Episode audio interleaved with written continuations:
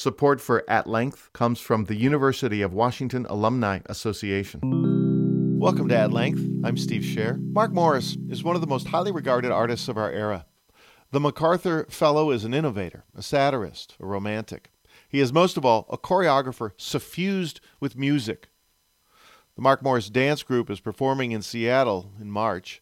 Morris is speaking with King Radio musical host Gigi Yellen at the University of Washington in a talk titled Dancing Beyond Boundaries. After a busy rehearsal schedule, Morris joined me on the phone to talk about his work. Now, think of Morris as maybe the Marshawn Lynch of dance interviews.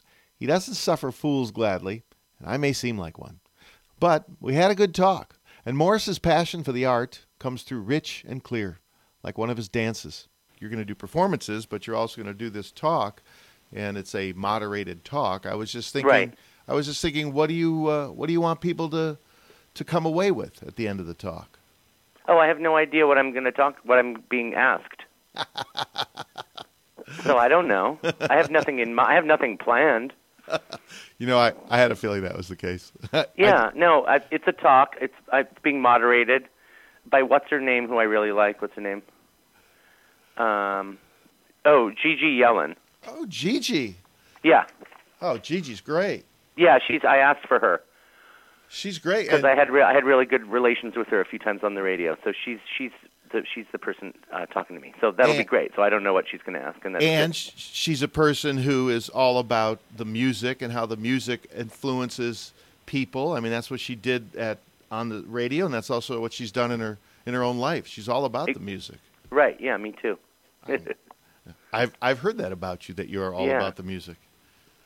I uh, I was I read this. Uh, the beauty of the, the modern world is that I can see all these cool things on your Facebook pages and the and the like. And I loved this. Mhm. I loved this sentence, and I and I don't know if you love it, but you'll tell me. Innocent joy. This is from the New York Times. Brian Seibert. Innocent, oh yeah. Innocent Joy, few modern companies or choreographers convey it better than Mr. Morris and his appealing group, especially in the chill of February. That's something to look forward to. Were you going for Innocent Joy? I don't write. I don't write about my work in that way. But I like his writing, and that's true. Also, it was a slow news week, so because we're not performing in New York till April, so it's this preview that I didn't even know was coming. No, I'm very happy about it. Of course, that's great, and I, I don't disagree with what he says. Do you like that phrase? Yeah. Yeah. What's the music that's that's going to be in in this piece uh, that he was writing about? What's some of the music that you're you're using? Oh well, he wrote about the the several of the pieces we're doing at BAM. yeah. I mean, he's talking he's talking specifically about the program that we're doing at Brooklyn Academy of Music, which in, in is a, there's a new piece I'm doing to Debussy, which we're not doing in Seattle. I haven't finished it yet, and Spring, Spring, Spring, My Rite of Spring that we're doing, and uh, Pacific, which we're also doing in Seattle, the uh, Lou Harrison piece. And I don't know. I mean, the, read the rest of the article. He t- he talks about all of those pieces, but it's about it's about that. It's about what I do with music. So. Yeah, I read it. I read it. I liked. Oh, what you he did. Oh, okay. I liked what he said about uh, uh, the Rite of the Rite of Spring piece, Mhm. and how he was he was talking about it in terms of it not being. Uh, it's not. What was the phrase he used about Stravinsky? He used a he used a phrase about Stravinsky. Uh huh. Um, I'm Well, I'd rather talk about me than about what Brian Seibert says about me. yeah, we'll talk about you. I'm just getting you there, Mark. I'm just trying. Oh, to what do you want to know? well, tell me about Yeah, that. what do you want to know? I want to know why that music is uh, innocent joy and why it conveys how you came about thinking about uh, spring, spring, spring, which is about joy. How did you think about it? I'm. I was responding to the treatment, the incredible treatment by the Bad Plus, their reading of the of the Rite of Spring, which to me is extremely interesting and far more rhythmically accurate and uh, vivid than any big orchestra version of the of the piece.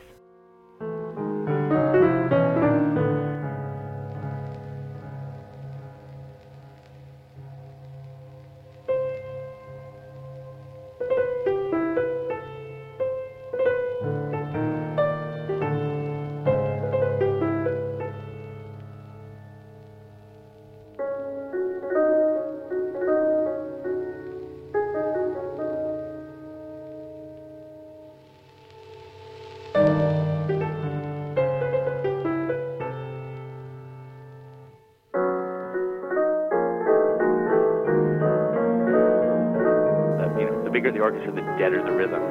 So, you know, it really revived that piece in my interest. And I had no, I, I had no, uh, no desire to chore- to re-choreograph something that many people have done, some of them pretty well.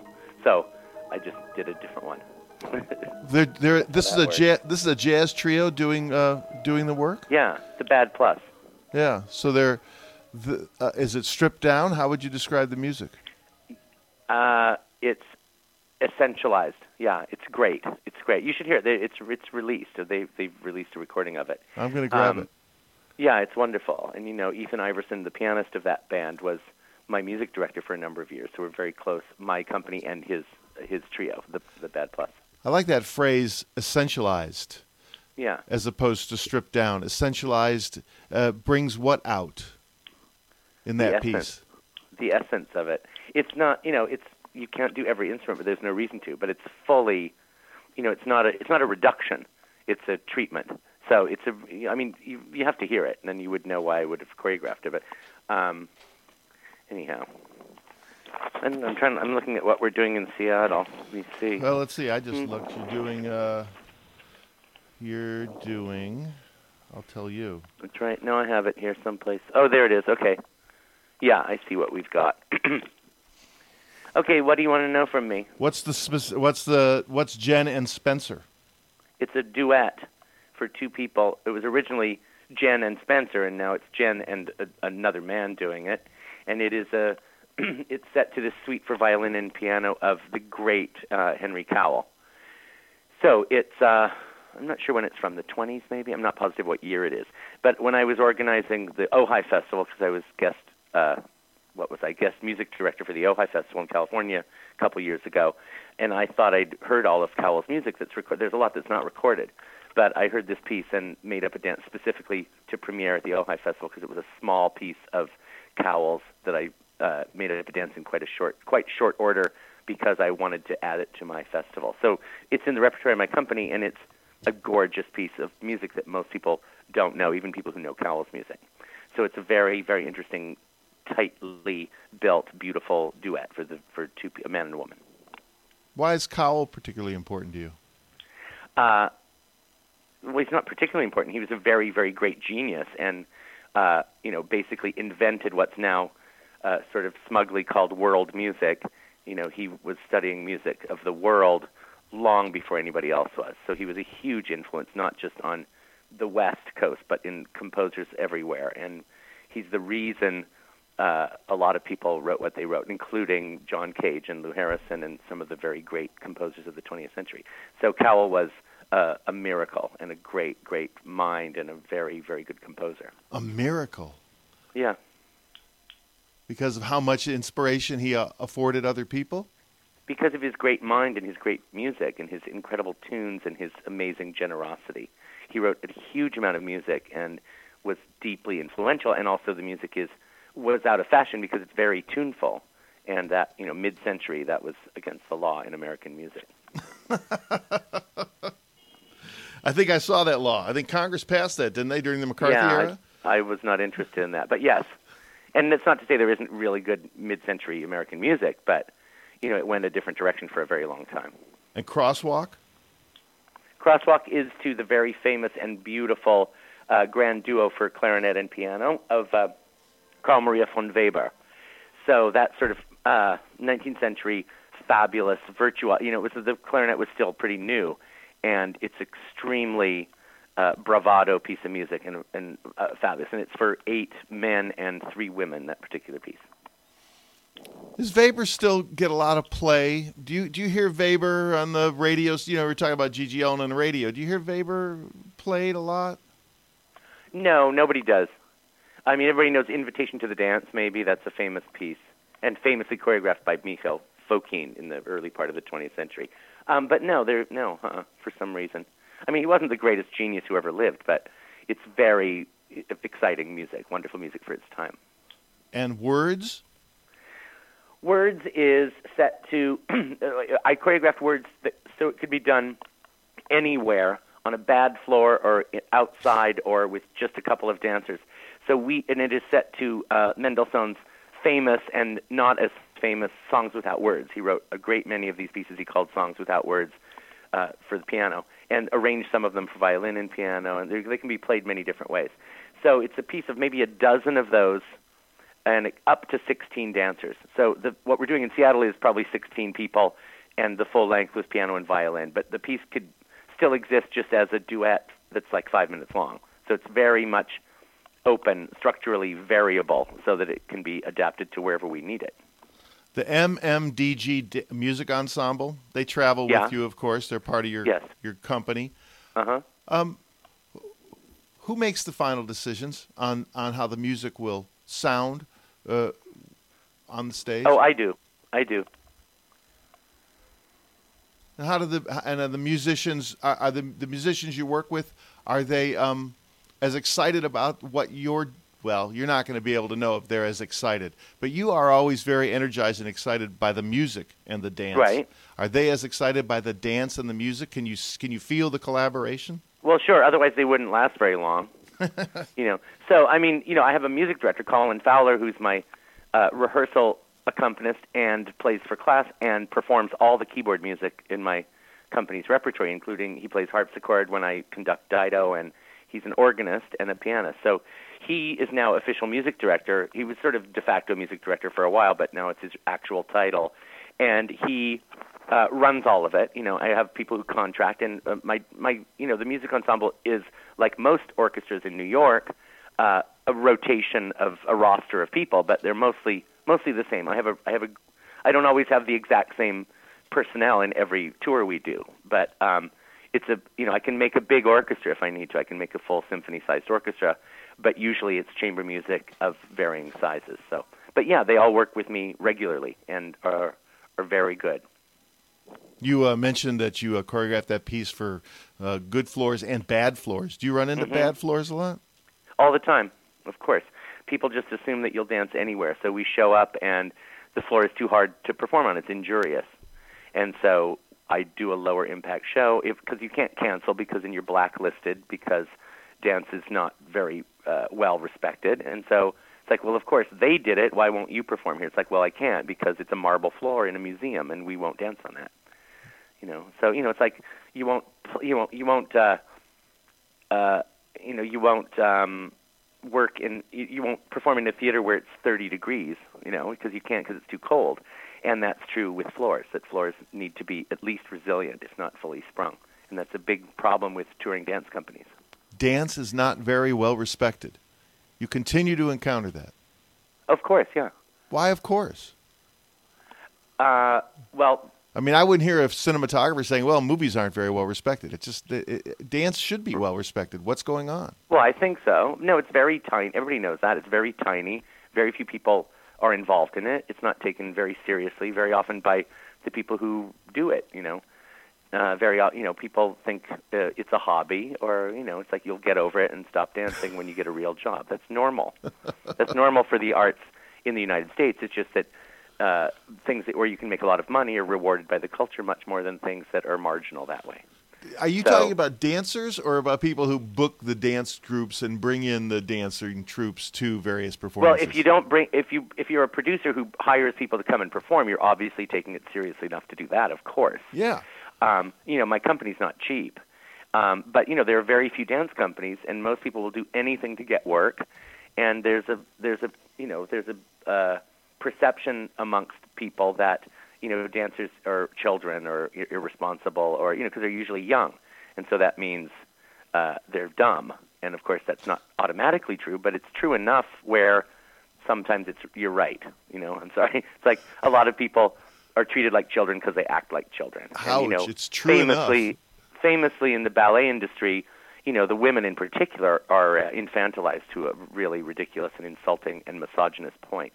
So, you know, it's not very often. You know, I'm not, I'm just talking about the bad parts. Most people think how fabulous and magic that show was, but they don't know what goes on to put that show together. So, you know, it's like the seeing uh, you know, abstract painting and saying my six-year-old could do that. It's like, well, that's not true, of course. I And get it's that nice that people think nice that people think that, but that means it seems natural or spontaneous or just right. It's it's inevitably correct, except there's an enormous amount of work that goes into making it look inevitably correct and effortless. So that's the part where people just don't understand the sort of work that it is to maintain yourself as a dancer and to maintain a dance company and to really approach it as a serious vocation and as a as an art life as opposed to a hobby or just an entertainment. When we talked a few years ago, you were very excited about the work you were doing at the Mark Morris Dance Center, especially in terms of getting new young people in for training and for and and for work. How right. are you how are you finding the current group of people you're training? How are you finding their their preparation? Well, I, I, I, it's not a conservatory; it's a dancing school. So most of the maybe 15, 1700 students we have are a lot of them are little kids, and um, you know, so that's great. But it's not like feeding my company. I don't. The, the school doesn't exist in order to give me fresh dancers all the time. You know, maybe in the future when they grow up, but you know, it's a big range of people. It's a lot of adults and older citizens and very many different forms and techniques of dancing. So it's really it's a big open buffet of dancing and music around here, and it's wonderful. So I'm not I don't really have a a, a syllabus where I'm driving people from their first steps into professional dancer. That's not the, the point of it, really. What is? Uh, for people to have the uh, possibility of of dancing and uh, dancing to music and being together and learning something. That's what it is. We have a huge program for people with Parkinson's and uh, rentals. People, every other company in town rents my studios for very, very cheap because why not? I have a great building, and it's nice for other people to be able to work there too. Have you seen a change in the way people appreciate dance because of the the approach you've taken at the dance center? Um, I don't. Well, probably, or it wouldn't be so big and successful and fun and friendly around here because it's great. But you know, if anything, in the general culture of dance, more people are using live music and more people are using better music, and there's a greater appreciation of non-Western dancing. People are really, you know, in New York anyway, Indian dance has has really come out on its own, as has the big flamenco renaissance of the last 10 or 15 years. So people have opened their eyes and are looking at more kinds of dancing, and that's wonderful. And you know, some of those not fabulous TV shows with all the dancing on them are very interesting and important that they exist. Are they important that they exist because because yeah, that's they why show I said people that. because they show You're particularly prickly with me today. Is are they important they exist because they're showing people that dance is a universal?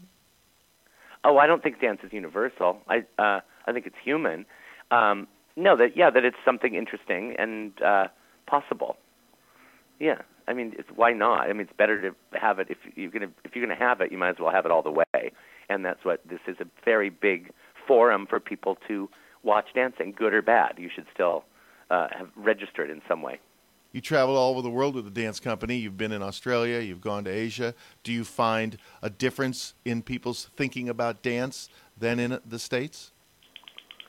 Uh, well, yeah. I mean, many places have dance as a big living part of their culture, as opposed to a sort of a sidebar, um, you know, or a, a, seen as a frivolity or something like that. So, you know, it depends, and you know, all, all audiences respond differently wherever you go. But that's also true night by night, you know, because an audience isn't a monolithic object. It's a, a whole bunch of individuals. I hope, you know, that's what I want is a bunch of individuals sitting next to each other. My sisters, my cousins, they go out almost every night to dance, do different dances. The dance is Huh. dance is a part of their, their a life in a way that they can't imagine it uh, being without it. And it, and it Wow. and it feels like for for them and for for me, just by being touched by it, that that dance has become more important. And maybe it is because of those TV shows. I don't know, but dance has Well, become great. more important. That's wonderful. Because you know it's it's sad when you go to the some you know you go to a straight a straight wedding and nobody can dance at the at the reception. Only a couple of old people can still touch each other and dance. Anyway, All right. and that's true. I mean, in the you know that's different in different sub communities of the of the country, but you know the general thing is pretty washed up. Social dancing is there's not a lot of it, so I'm happy to hear that. Is there any like music? that. Is there any music you've been listening to lately that you've been uh, inspired by, and have um, in the back of your mind you're thinking about well, how am I going to choreograph this? Uh, oh, I listen to music all the time, and it I find great uh, thrill and uh, inspiration in lots of different kinds of music, and it's it's very difficult for me sometimes to find a piece that I want to choreograph that's not uh, that that works. And I've been having a lot of. I'm doing a piece for American Ballet Theater later this year, and I've been really, really having a hard time finding music that I, I want to set on them. So I think I'm close, but you know, I mean, I have lots of music, but music doesn't automatically make me want to dance to it or to set a dance to it. So that's I have to actually search for that. Wow, no kidding. You have to search for it. It doesn't something doesn't strike you. You're actually look. Do you know what it is you're searching for when you're searching for it? Uh, well, yeah, sure. I have leads. You know, I'm I want chamber music, or I want no piano, or I want something from the 19th century, or I want something by a particular composer, or, or whatever instrumentation. So I always have there are certain parameters that I that I set for myself to find something. You know, I want something that's not exactly like what I just did. So, you know, that's already a lot of music is cut out from that. So, you know, I'm not just going to do a Haydn string quartet, you know, every six months. Although I could because they're all great. But yeah, so I want variety, and it also depends on the company. That's not my own. With my company, I can be a little bit more spontaneous. But yeah, because it they have you know because I'm I'm not there every day at American Ballet Theater. That's that's the emotional part of thinking about it. What's the? Uh, I mean, that's the intellectual part of thinking about it. What, if you agree with this, is the emotional search you're on? Uh, it has to be varied, and it has to have. I don't know. It has to be appealing, and it has to not be uh, obvious, unless I want it obvious. But most, uh, I don't know. I have to be. It has to be intriguing. I don't see a dance in my head when I listen to something. I have to actually study it and come up with something. That's what I like about it, instead of just this makes me. I I, I feel a waltz coming on. You know, that's I don't think that way very often. Although it'd be easier if I did, so maybe I should just try that instead. I feel a waltz coming on. Yeah. I'd like I'd like to see you choreograph to that notion. I well, I can do that in a sec. I can do that in my head. Nobody needs to see that. Uh, what haven't I asked I think you? everybody can. A lot of people visualize dances. I don't, but if you do, you don't need me to do my job. Then you have one at your disposal any moment. Wait, that I was gonna I was gonna wrap, but you said that's very interesting. Everybody sees dances in their head. You don't? Yeah. No, no. If I'm working on one, I'll solve problems that I'm working on. But you know, it's like oh, because I you know people send me notes sometimes like, you know, I heard a piece of music that would be perfect for you to choreograph. It's like wow, that's thank you, and do it yourself basically. Make up your own damn dance. Yeah so it's interesting because you know I have a big, a well, pretty wide range of interests musically and and dance dance wise. So that's what's in that what's interesting to me is that breadth of uh, sort of point of view. I don't I I surprise myself with what I choose. Sometimes I pick music. It's like oh my god, how am I ever going to do that? And then I do that. All right, Mark. What haven't I asked you that I should uh, that you want to say? Oh, I don't know. Let's I, see. I can tell you that the show is genius that we're doing. Oh, I know what I, I want to mention Pacific. This piece we're doing called Pacific, because I choreographed it for San Francisco Ballet years ago, maybe fifteen something years ago, and it's never none of my ballets that I've choreographed for classical ballet companies have ever been performed by my company. So this is the first time I thought my dancers can do this great. We're not on point, but this is one of the dances that can be done not on point. So my company just learned it and it's kind of amazing. That's what I have to tell you. I I wasn't sure if it would work, but it works fabulously. Because actually, PNB did that piece a few years ago, Pacific, and it's this wonderful piece of uh, piano trio of Lou Harrison, who's a big favorite of mine. Yeah, he's great. So that's a highlight. This piece we just put together. That's great. Do you know? Is there a moment when you're in uh, rehearsal? Uh, is there some moment when you just can lean back in the seat and say, "Ah, oh, they, we get it. It's come together." Oh yeah, I do that in the theater. You know, I work, I rip everything apart and work very, very meticulously in the studio. And then performances I just watch and enjoy and maybe give some notes after, like, you know, that was too fast or come in later or something. But I don't, I don't uh, give detailed corrections and, uh, you know, we don't rehearse stuff once we're performing it. So they're off the hook. They just get to dance it. And, you know, a rehearsal, you do something over and over and over for many hours, and in a performance, it happens once, and that's it. So it's very uh, liberating. You know, the strict the strict structures that I impose in rehearsal, of course, then are the contents of the dance.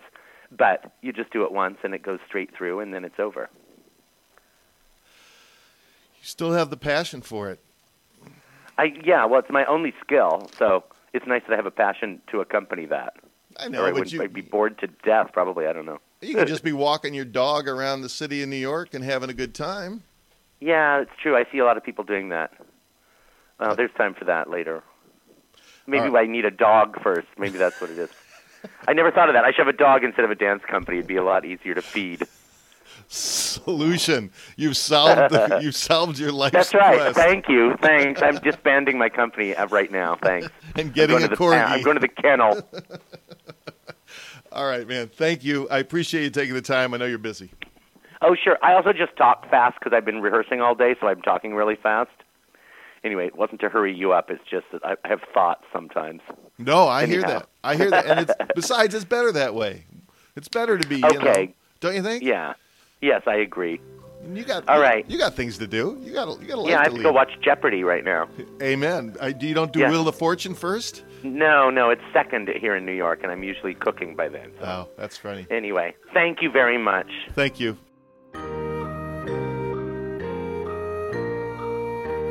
The award winning choreographer Mark Morris speaks in Seattle March 4th. The Mark Morris Dance Group performs four works at Meany Hall March 5th through 7th. Thanks for listening to At Length. I'm Steve Scher. Support for At Length comes from the University of Washington Alumni Association.